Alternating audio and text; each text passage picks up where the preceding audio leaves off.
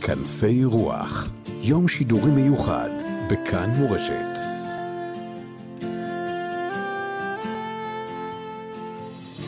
הרב זמיר כהן, ראש ישיבת אבני נזר, יושב ראש ארגון הידברות. שלום לך הרב. שלום וברכה. אנחנו שמחים לדבר איתך, והרב, נשמח לשמוע דברי חיזוק אמונה וביטחון לעם ישראל. למעשה יש פסוק שאומר, הבטחה אלוקית, כל כלי יוצר עלייך לא יצלח, וכל לשון תקום איתך למשפט תרשי. הרמב"ם באחת האגרות שלו כותב שיש שני סוגי מלחמות שאומות העולם נלחמים עם עם ישראל. האחד בכלי נשק, והשני בוויכוחים של דיבורים.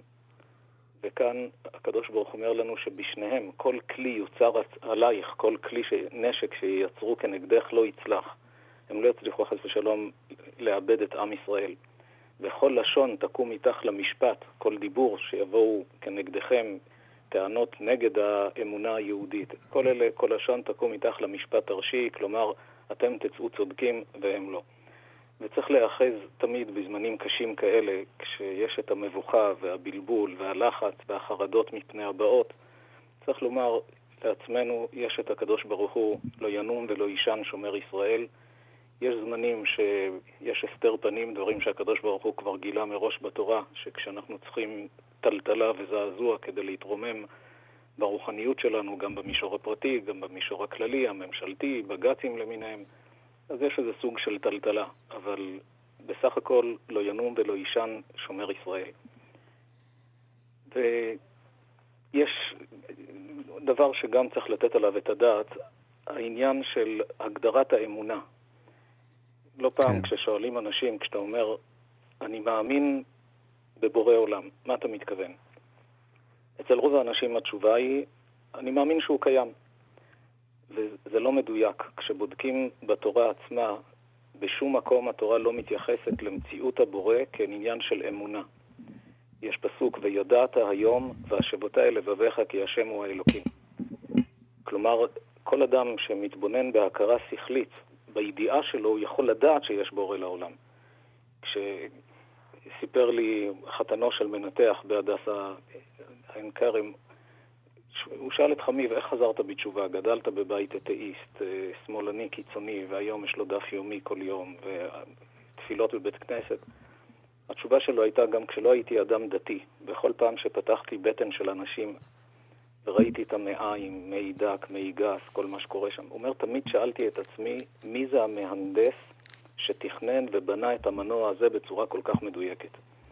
הכל מורכב, הכל משוכלל, מעבדה, מה שטוב הגוף סופג, מה שלא הוא פולט החוצה. זה לא יהיה לבד, אבולוציה זו מילה יפה, אבל אין פה הסבר, צריך פה מחשבה, צריך תכנון, צריך יכולות אדירות כדי ליצור דבר כזה.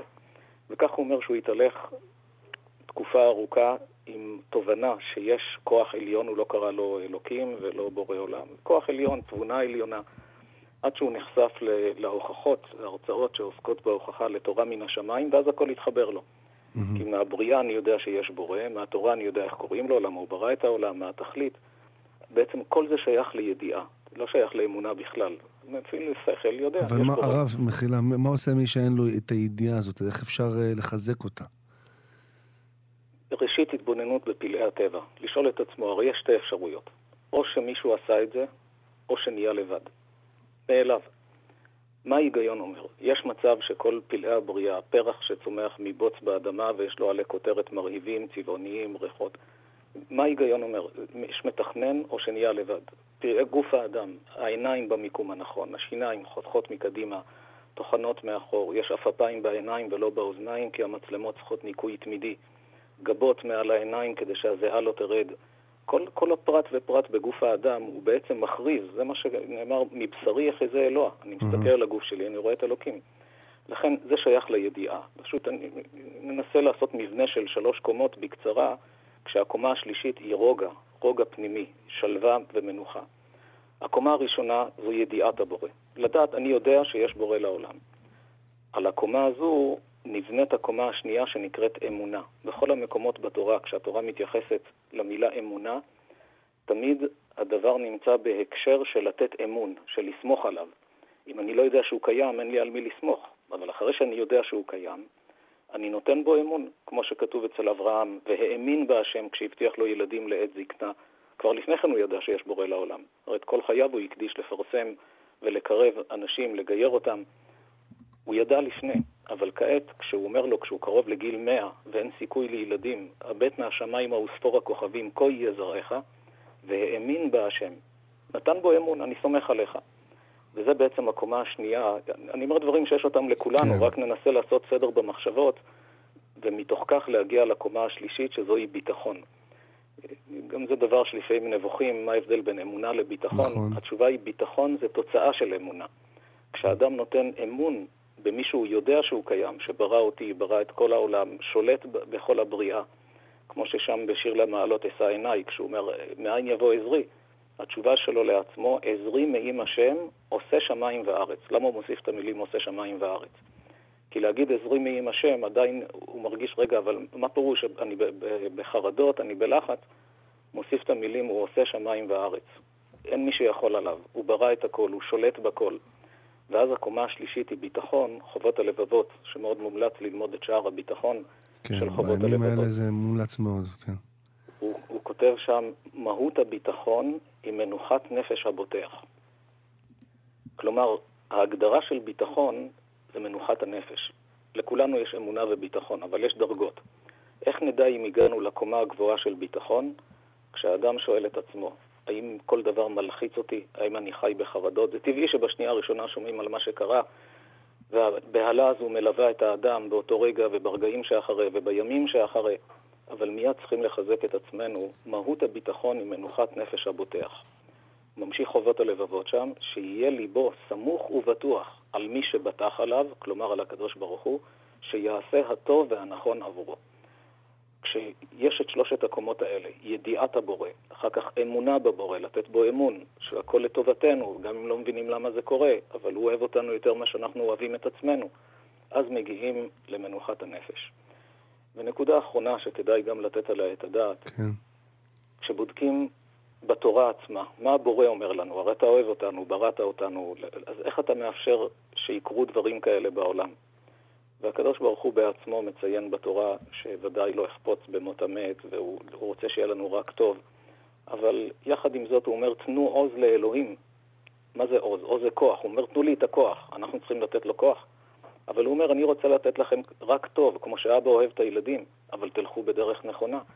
כשאנחנו מאוחדים בינינו, חז"ל אומרים ששום כוח לא יכול לפגוע בנו, גם עם עם ישראל ברמה רוחנית שהיא לא גבוהה, אבל האחדות היא תנאי אצל הקדוש ברוך הוא לכיפת ברזל רוחנית. לכן כל ההיסטוריה בבית שני, בכל מקום שהיה פרעות בעם ישראל, זה התחיל בפילוג בתוכנו. לכן האחריות הגדולה על כולנו, וזה לא רק עכשיו להגיד שמאל, ימין, גם במשפחה, לפעמים יש סכסוך כן. בין אחים על ירושות. יש סכסוך בין שכנים, בעבודה, אחיות שיכולות, אחים שיכולים. צריכים לומר לעצמנו את הכל שמים מהצד. עכשיו אנחנו רוצים להתאחד בינינו, למחול, לוותר, לחבק, לתת מילה טובה, להתאחד, כל הקצוות בעם ישראל. זה ממש צו השעה. אמן. ודבר שני, זה הדברים של המצוות שבין אדם למקום, בין אדם לחברו. לב יודע מרת נפשו, אומר הפסוק. כל אדם יודע בעצמו מה יש לו לתקן. ובאמת רואים בשבועיים האלה כמה קבלות של אנשים שהתחזקו גם באחדות וגם בשמירת שבת. בחורים שסיפרו שהתחילו ללכת עם כיפה, ציציות, בנות שקרעו את הבגדים הלא צנועים. אין ספק שהמהלכים האלה הם... בחורה בבית מתחזקת בצניעות, היא משגרת לשדה הקרב סוג של הגנה.